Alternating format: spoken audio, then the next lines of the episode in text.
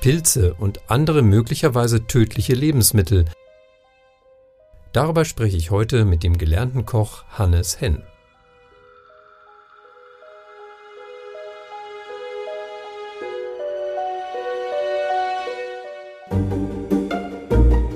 Mord in Franken.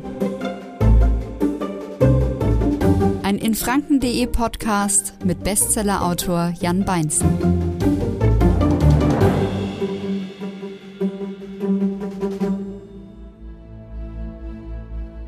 Wer noch den perfekten Ort zum Podcast hören sucht, den empfehle ich es mal mit Bus und Bahn zu probieren. Da kommt ihr dann entspannt und vor allen Dingen gut unterhalten von A nach B. Denn unser Partner VGN bringt euch in Franken fast überall hin.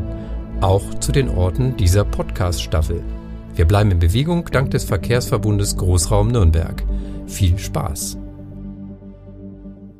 Hallo und herzlich willkommen zum Mord in Franken. Mein Name ist Jan Beinzen und ich bin Autor von Franken und Frankreich Krimis. Heute zu Gast Hannes Henn, gelernter Koch und seit vielen Jahren auch Berater in meinen Büchern. Hannes, du bist Koch, hast in verschiedensten fränkischen Betrieben gearbeitet und niemand ist zu Tode gekommen? Äh, hallo Jan, äh, schön, dass ich da sein darf. Also garantieren kann ich das natürlich nicht, insbesondere dann, wenn man sich überwiegend von Schäufele ernährt. Äh, da könnte es doch sein, dass es der Gesundheit nicht sehr zuträglich ist. Stichwort Schäufele, da habe ich tatsächlich mal eine Studie gelesen, ähm, stand mal in der Zeitung, dass angeblich die Rate an Herztoten in Franken besonders hoch ist, weil die Ernährung unter anderem durch Schäufele so fetthaltig ist. Kann ich mir fast nicht vorstellen, wenn man so ein leckeres Schäufele gegessen hat. Was meinst du dazu? Tatsächlich, äh, Studie kenne ich zwar nicht, aber ich kann mir das wirklich gut vorstellen. Ähm, ja. Allerdings kann die Gesundheit genauso gut drunter leiden, wenn man eben auf äh, fränkische Küche verzichtet, zumindest als Franke. Und wer möchte das schon? Gestern habe ich übrigens was ganz Neues probiert in einer fränkischen Wirtschaft und zwar ähm, Pulled Schäufele, also auf der Basis von Pulled Pork, kennt man ja, dieses gerupfte Fleisch. Und das war dann eben mit Schäufele-Fleisch gemacht, darauf mariniertes Sauerkraut, noch so dünn geschnittene Apfelscheiben und ähm, Zwiebeln, Röstzwiebeln, das Ganze im Burger-Bun, also mal was ganz anderes, sehr, sehr lecker. Ähm, was ist denn das Besondere an der fränkischen Küche, so aus, aus deiner Sicht? Was unterscheidet die fränkische Küche von dem, ja, von dem restlichen Essen der Republik? Naja, ich würde sagen, die fränkische Küche ist sehr bodenständig, ehrlich und relativ einfach. Ähm, eigentlich kommt sie dem Trend entgegen, weil man sich doch der Zutaten bedient, die verfügbar sind, die aus der Region kommen. Und auch ähm, sie ist eher bescheiden, würde ich sagen, aber äh, einzigartig äh, und ein, ich würde sagen, das Markenzeichen auch von Franken. Äh, so würde ich die Küche beschreiben hier in Franken. Und gibt es ein besonderes Leibgericht, wo du sagen würdest, das ist so dein Favorite? Naja, wenn ich äh, länger mh, hm, unterwegs war, äh, auf Reisen war oder wie auch immer, wenn ich länger aus, aus Franken weg war, dann habe ich mich schon immer auf das Schäufele gefreut. Ne? Also die Vielfalt macht es zwar auch, aber das Schäufele ist schon immer so eine besondere Besonderheit. Du würdest also im Zweifelsfall auch morden für ein Schäufele. Mord ist eigentlich da keine Option, aber dafür kämpfen würde ich schon. Hannes, wir mal auf die Krimis zu sprechen, bei denen du ja, also bei vielen meiner Franken-Krimis, du mir da zur Seite gestanden hast, weil für die, die noch keinen Paul Fleming-Roman gelesen haben, da spielt das Kulinarische mal eine ganz große Rolle. Also es wird immer viel geschlemmt und gegessen. Man isst sich in den 16 Bänden, die es ja bisher gibt, eigentlich so durch die ganze fränkische äh, Küchenlandschaft. Und das Ganze, ähm, ja, hast du unterstützt, indem du mir geholfen hast beim Rezepte finden. Wir haben aber auch immer viel abgewandelt. Erinnerst du dich an das ein oder andere Beispiel, was dir da besonders haften geblieben ist? Ah, besonders haften geblieben ist mir zum Beispiel die Biercreme. Ähm, ah ja, die war lecker. Die ähm, mit, mit fränkischem Bier zubereitet wird. Natürlich kann man es auch mit anderen äh, regionalen Bieren zubereiten. Aber das war jetzt was Spezielles, wo ich sagen könnte, ähm, das lässt sich gut nachmachen und ist ein schönes Dessert. Das war ein leckeres Dessert. Bier eignet sich auch für Soßen. Gerade im Bamberger Raum gibt es ja die äh, berühmte gefüllte Zwiebeln mit Biersoße zum Beispiel, auch was ganz, ganz, ganz Leckeres. Das Ganze, also das haben wir ein bisschen dann zur Spitze getrieben mit, mit unseren ähm, Rezepten in den Büchern. Und da bei Lesungen dann immer wieder Anfragen kommen, kann man das irgendwie nachkochen, was da in den Büchern steht, gibt es da Rezepte für, haben wir dann vor einigen Jahren gemeinsam das Krimi-Kochbuch Gesalzen und Gepfeffert herausgegeben. Ähm, ich habe Kurzkrimis beigesteuert und du hast dir dann ähm, für ganz Franken quasi Rezepte zusammengesucht und dazugestellt, ähm, weil diese Kurzgeschichten spielen nicht nur im Mittel-, Ober- und Unterfranken, sondern halt ja in allen drei Bereichen des schönen Frankenlandes, teilweise auch in der Oberpfalz. Und ähm, als du auf die Recherche nach den jeweilig regionalen Rezepten gegangen bist, ähm, was sind dir für Unterschiede aufgefallen? Also besonders hängen geblieben sind mir solche Dinge wie in, in Unterfranken, da gibt es den Plotz, den gibt es auch in Oberfranken, aber in Mittelfranken wird er zum Beispiel nicht so sehr ähm, beschrieben oder genannt. Es ist auch eine Dialektsache ein bisschen. Der Plotz, das ist ein Kuchen, den gibt es gesalzen als Zwiebelkuchen. Das ist dann auch wieder so eine Spezialität ähm, rund um die Region Schweinfurt. Mhm. Auch der Karsploz, dann ähm, der Karsploz. Genau, mhm. der Käsekuchen, äh, der typisch fränkische ist ein Blechkuchen. Äh, ist auch so was Typisches, den gibt es nicht rund, auch den, den Käsekuchen, den, Kars, äh, den, den Zwiebelploz. Es gibt es immer auf Blech und immer aus regionalen ähm, Zutaten. Insbesondere zur Erntedankfest, also in der Herbstzeit, ist der sehr populär und den gibt es mhm. fast überall. Ist fast so wie Flammkuchen. Mhm, dazu ein schöner äh, Wein, ja, das passt genau. ja dann gut. Und Oberfranken? Oberfranken ähm, habe ich auch das eine oder andere ähm, recherchiert, aber da bin ich nicht so zu Hause wie in Unterfranken und in Mittelfranken. Mhm. Aber dann hast du da noch einiges nachzuholen, denn Oberfranken hat ja bekanntlich auch sehr, sehr, sehr viel zu bieten und zwar nicht nur die berühmten Bratwürste. Ähm, wir haben auch unter anderem im Zuge dieses Kochbuchs, aber auch sonst mache ich das hin und wieder Kulinarlesungen veranstaltet. Das ist also eine, quasi eine Mischung zwischen Zuhören, also sich einen Mord ähm, erzählen lassen und zwischendurch wird gegessen. Ähm, ist ja eine gewisse Diskrepanz, würde ich mal sagen. Ähm, wie erklärst du dir den Erfolg von solchen, ja, von solchen Crime-Dinners? Naja, so richtig erklären kann ich es mir nicht, aber der Gaumen hat ja schon immer auch ähm, eine Verbindung zum Geist. Ja, ich sehe das ähnlich wie das Popcorn im Kino. Ja, stimmt. Ähm, mhm. Ich denke, äh, das ist eine sehr gute Mischung und äh, das Publikum ist dann auch immer dankbar, dass es dann so, dass sie nicht hungrig werden sozusagen bei den geistigen Genüssen dann auch und ähm, ja, ich finde es immer eine gelungene Veranstaltung, insbesondere die Veranstaltung, die wir durchgeführt haben, zum Beispiel in dem, im Modehaus. Ah ja, das auch, war eine tolle Sache. Ja. Schilder doch noch mal so ein bisschen, weil das war ja wirklich ein ungewöhnlicher Rahmen. Ja, es war wirklich ein ungewöhnlicher Rahmen. Äh, die Vorbereitungen, die äh, habe ich gemacht in einem Verkaufsraum mit äh, zwischen Jeans und, und Schaufensterpuppen. Und es war schon sehr interessant. Der Laden war nicht geschlossen. Also die Leute haben auch eingekauft und ähm, Nebenbei hast du dann geschnipselt. Ja, genau. Hab meinen Küchentisch da gehabt, äh, einen riesengroßen Topf, der war, glaube ich, so 80 Zentimeter hoch. Und Mit einem riesen Rührbesen. Ja, genau. Mhm. Und es war schon eine sehr besondere Location, sage ich mal, um das äh, vorzubereiten. Die Lesung hat ja dann auch in dem Raum stattgefunden. Ähm, und ja, das Ambiente war besonders, das Publikum war auch äh, besonders. Aber das war auch ähm, eins der Highlights unter unseren Veranstaltungen, wobei die anderen Veranstaltungen nicht weniger ähm, äh, zu missen sind. Ja, ja. ja, Also ich kann noch eins dazu beitragen, da warst du zwar nicht beteiligt, aber das ist mir auch in Erinnerung geblieben aus meinen äh, Frankreich-Krimis. Ich habe ja vorhin schon erwähnt, dass ich auch Frankreich-Krimis schreibe unter dem Namen Jean-Jacques Laurent. Die spielen im Elsass und ähm, ich wurde eingeladen von einer Großbäckerei, das war an der Fränkischen Seenplatte und die wollten halt diesen Elsass-Krimi dort vorstellen und haben mich eingeladen zu einer Lesung in der Großbäckerei. Ich dachte, das ginge um den Verkaufsraum von denen, aber nein, es war in der Fabrik. Die wurde dann, die war abgetänzert worden, also zwischen diesen ganzen großen Öfen und riesengroßen Rühranlagen. Und man war tatsächlich mittendrin in dieser Fabrik, wie gesagt, abgetänzert, damit es hygienisch bleibt, damit die Leute nirgendwo anfassen können. Und während ich also las aus dem Buch, wurden im Hintergrund in den Öfen wurden Flammkuchen ähm, erwärmt. Und während der Lesung füllte so langsam dieser Flammkuchengeruch die ganze Backstube, sodass schon jedem das Wasser im Mund zusammenlief. Also gibt schon tolle Sachen. Kombination Mord und Essen ist schon was Besonderes und gar nicht mal so weit hergeholt. Denn du hast mir mal erzählt, du hast ja mal in einer Großküche angefangen, gelernt und ähm, dort herrscht ja wohl ein ziemlich rauer Ton.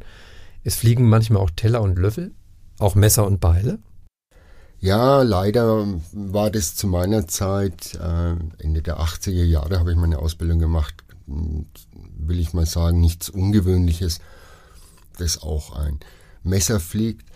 Beispielsweise hatte ich als, als Lehrling, als Stift, äh, war im Keller, habe äh, frische Forellen aus dem Bassin geholt und bin dann rauf in die Küche und dann ist eine Forelle, hat sich gedacht, sie sucht den Weg der Freiheit und ist direkt in den Suppentopf gesprungen. Und das hat meinen Chef, meinen damaligen Chef doch sehr erregt. Da flog eine Pfanne und ein Messer dicht am Kopf vorbei. Ähm, das Messer hätte schon zweimal durch meinen Schädel gepasst. Also von daher war schon nicht ganz ohne. Das mhm. sind so Dinge, die in Erinnerung geblieben sind. Ja, und es ist ja nicht nur in heutigen Küchen so, oder was heißt nicht nur in Küchen. Ähm, Thema Essen und Mord, also sprich Giftmord in den meisten Fällen, das zieht sich ja wie ein roter Faden durch die ganze Geschichte.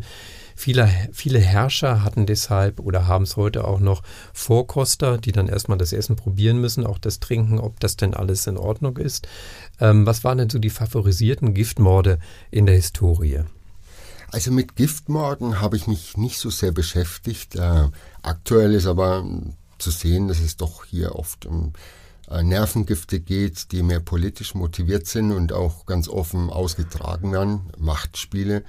Ich denke, der klassische Giftmord, der so Anfang letzten Jahrhunderts ähm, so populär war, nachdem die Polizei eben noch nicht die forensischen Mittel hatte, solche äh, sowas aufzudecken, äh, war der sehr viel anders, als es heute ist. Äh, von daher, äh, also ich habe keinen kein Favoriten, sage ich so mal so, ne, an, an mhm, Giftmorden. Mhm.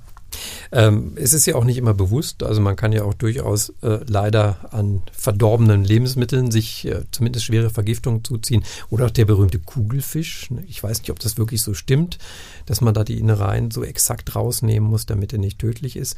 Weiß nicht, hast du da Erfahrungen?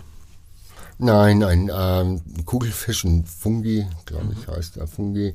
Ähm, den dürfen meines Wissens nach nur Köche zubereiten, die da zehn Jahre lang Erfahrung haben.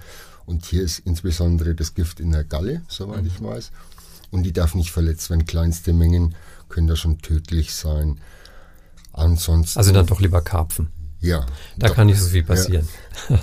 Die Gifte, die es in der Küche gibt, ähm, würde ich mal beschreiben, zum Beispiel die Muskatnuss sehr in größeren Mengen wirkt, wirkt sie berauschend.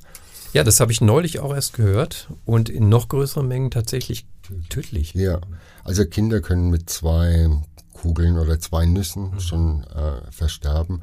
Ähnlich ist es auch mit den Bittermandeln, die allerdings hier nicht frei verkäuflich sind. Ja, genau. Bittermandeln ist auch ein Stichwort. Ich hatte auch mal einen äh, Roman geschrieben, der hieß Lebkuchen mit Bittermandel, ein, ein Weihnachtskrimi. Und da geht es auch um diese Thematik. Bleiben wir noch mal kurz beim Thema Gift.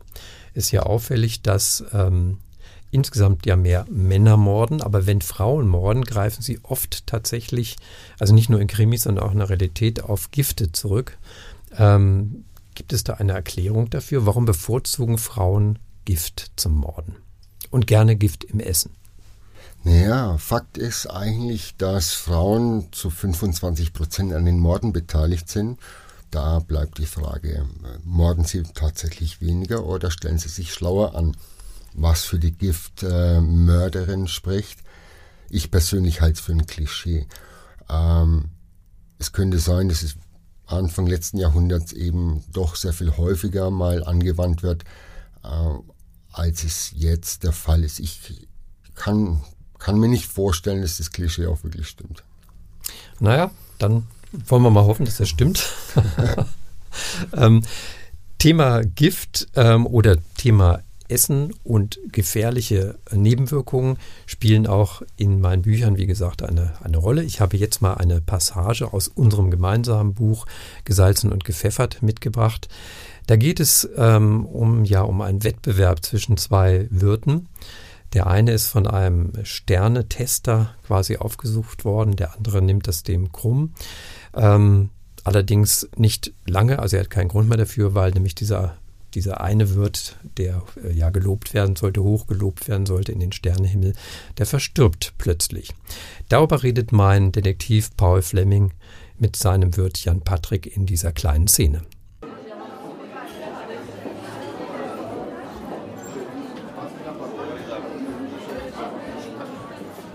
Wie passt das zusammen? fragte Paul Fleming seinen alten Freund und Nachbarn Jan Patrick. Du verwöhnst mich mit der leckersten Karpfenvariation, die ich seit langem gegessen habe, und machst dabei ein Gesicht wie drei Tage Regenwetter. Während Paul noch das einzigartig säuerlich würzige Aroma seines Fisches, Karpfenblau, nach Jan Patricks Spezialrezept genoss, sah er seinen Freund mitleidig an. Der Küchenchef des Nürnberger Altstadtlokals Goldener Ritter wirkte unter seiner weißen Kochmütze eingefallen und unglücklich. Nicht einmal die Andeutung eines Lächelns war unter seiner ausgeprägten Nase zu erkennen. Was ist denn bloß los? wollte Paul wissen. Du hast doch sicher schon von Adrian Probst gehört, sagte Jan Patrick niedergeschlagen und ließ sich neben Paul auf einem Stuhl in der gemütlichen Erkernische des Restaurants fallen. Sie haben den Armen gestern aus der Pegnitz gefischt, mausetot. Ja, bestätigte Paul. Aber soweit ich weiß, ist er nicht ertrunken, sondern wurde vorher erschlagen. Grauenhaft. Jan Patrick schüttelte ungläubig den Kopf. Mein armer Kollege, was für ein schlimmer Tod. Aber, bemühte sich Paul um einen verständnisvollen Ton, ich dachte immer, dass du Probst nicht besonders gut leiden kannst. Jan Patrick warf ihm einen pikierten Blick zu. Erstens habe ich ihn als Kollegen und Mitbewerber respektiert und zweitens redet man nicht schlecht über Tote. Paul horchte auf. Was könnte man Probst denn Schlechtes nachsagen, wenn man wollte? Der Koch schaute sich in seinem Lokal um, die anderen Gäste saßen weit genug entfernt, also holte er in gedämpftem Ton aus. Adrian Probst hatte sich in den letzten Wochen ziemlich damit gebrüstet, dass er demnächst ganz groß rauskommen würde. Ausgerechnet Probst. Wie wollte er denn das bewerkstelligen? fragte Paul zweifelnd, denn er hatte über dessen Küche bisher nicht viel Gutes gehört. Psst, nicht so laut, ermahnte ihn Jan Patrick und erklärte, ich habe auch keine genaue Vorstellung von dem, was er vorhatte, aber nach dem, was man in der Szene so hört, war Heribert Fork neuerdings sehr angetan von Probst Kochkünsten. Fork? Der bekannte Restaurantprüfer von der Gourmet-Zeitung? fragte Paul beeindruckt. Ja, Fork höchstpersönlich. Eine Koryphäe auf seinem Gebiet, Zumindest wollte er Probst Restaurant gleich nach seiner Genesung besuchen, bestätigte Jan Patrick. Genesung? War Fork denn krank? fragte Paul. Er hatte einen Unfall, aber inzwischen soll er wieder ganz der Alte sein, mit seinem untrüglichen Sinn für exzellente Kost. Paul sah seinem Freund an, wie sehr er dem verstorbenen Probst diese besondere Ehre geneidet hätte. Deshalb ließ er von dem Thema ab und kam noch einmal auf die näheren Umstände von Probst Tod zu sprechen. Probst ist laut Obduktionsbericht mit einem stumpfen Gegenstand erschlagen worden. Wahrscheinlich war es einfach nur ein brutaler Raubüberfall mit tödlichem Ausgang, sagte Paul, glaubte aber mittlerweile selbst nicht mehr daran.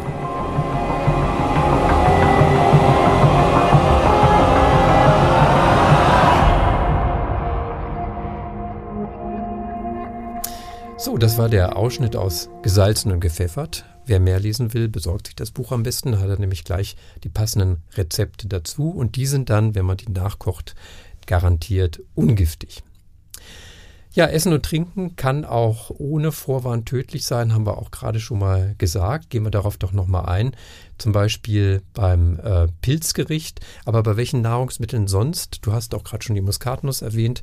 Bei welchen Nahrungsmitteln sonst sollte man denn noch aufpassen? Die Bittermandel, mhm. über die wir auch gerade gesprochen haben, wäre so ein Beispiel. Da hätte ich auch eine Anekdote dazu.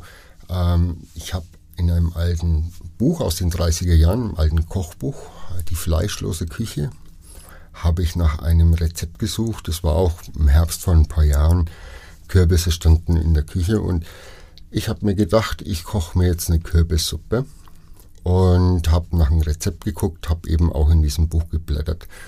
Und dieses Rezept forderte äh, nach äh, erstmaligen Entziffern der altdeutschen Schrift dann auch sechs Süßmandeln und zwei Bittermandeln. Tatsächlich. Zwei mhm. Bittermandeln, ja. Ähm, da ich wusste, dass Bittermandeln nicht äh, frei verkäuflich sind, habe ich mich im Internet schlau gemacht und bin dann auf die Apotheken gestoßen, die die auch verkaufen. Also bin ich mit diesem Buch und den gesalzen und gepfeffert dann auch mal zur Apotheke, habe mich vorgestellt, habe gesagt, ich bin Buchautor und würde jetzt gern was nachkochen. Dazu bräuchte ich Bittermandeln. Und nach einem ausführlichen Gespräch ähm, und nach dem Hinterlassen meiner äh, Kontaktdaten, Personalausweis, hat die Apothekerin dann auch Bittermandeln bestellt. Allerdings in so einem Gebinde von, ich glaube, 250 Gramm. Also das waren dann schon äh, eine Menge, um einen erwachsenen Menschen töten zu können. Deswegen vermutlich auch die Dass Kontaktdaten. Es so ist, ja. ja. Mhm. Mhm. Okay, und hast du denn dann tatsächlich dieses Rezept nachgekocht? Nein, bis ich die Bittermandeln dann endlich hatte, äh, war die Saison schon vorbei und die Kürbisse waren äh, verdorben. Äh, von daher, ich muss es irgendwann mal noch probieren, äh, das nachzukochen. Dann verwechsel vorher mal nicht die Bittermandeln mit den äh, gebrannten Mandeln, die sicherlich bekömmlicher sind und die es ja demnächst auch wieder gibt.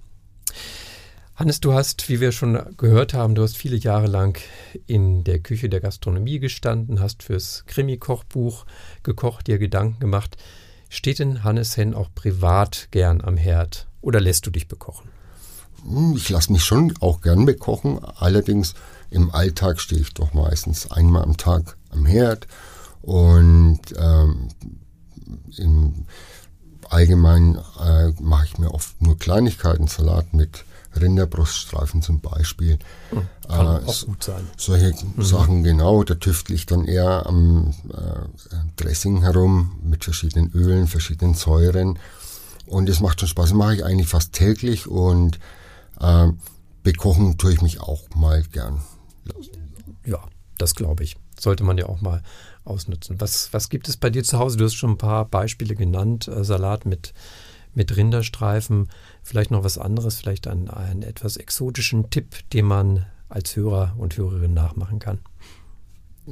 Solche ähm, Angelegenheit, wie wir es in gesalzen gepfeffert haben, ist natürlich schon auch ähm, mal zum Nachkochen gedacht. Wenn ich Gäste habe, die Frankionadas zum Beispiel, gefüllte oh, Die musst du noch mal erwähnen, was das genau ist. Frankionadas, beschreib doch noch mal, mit was die gefüllt sind. Die sind eigentlich mit Sauerkraut und Speck gefüllt. Also richtig fränkisch? So richtig fränkisch. Äh, und in der Teigtasche sieht aus wie eine große Maultasche. Äh, ist so ein bisschen abgeleitet von Empanadas, wie sie in, in Südamerika bekannt sind. Und das ist halt typisch fränkisch. Ansonsten, wenn ich für Gäste koche, dann schon auch gern das Schäufele. Es lässt sich gut vorbereiten und es ist doch immer sehr beliebt, auch bei meinen Gästen äh, zu Weihnachten äh, die obligatorische Gans oder auch äh, mal eine Ente, sowas mache ich dann auch ganz gern. Gans ist auch wieder so ein Stichwort, kann nämlich auch gefährlich sein. In meinem äh, zweiten Weihnachtskrimi Paul Fleming und die, und die Bombe in der Weihnachtsgans, da geht es nämlich rund um dieses Thema. Ähm, der Titel sagt ja schon ziemlich viel. Also eine kleine, kleine Krimi-Geschichte, die aber auch natürlich zum Schmunzeln ist. Schäufele hast du erwähnt. Damit schließt sich der Kreis, Hannes. Hat mich sehr gefreut, mit dir zu plaudern. Mich auch, danke. Ich hoffe noch auf schöne, viele weitere leckere, mörderische Rezepte. Davon bin ich überzeugt. Und ich würde sagen, nach dem Gespräch, da knurrt mir der Magen, wahrscheinlich hört man das schon durch das Mikrofon. Da gehen wir erstmal ein schönes Scheifele essen. Das, das machen wir. ja, das war es auch schon mit Staffel 2 von Mord in Franken. Mir hat viel Spaß gemacht, euch hoffentlich auch. Wenn ihr Feedback habt, gebt es uns gerne. Wir würden uns sehr, sehr freuen. Ich hoffe, es geht bald weiter. Wir hören uns. Euer Jan.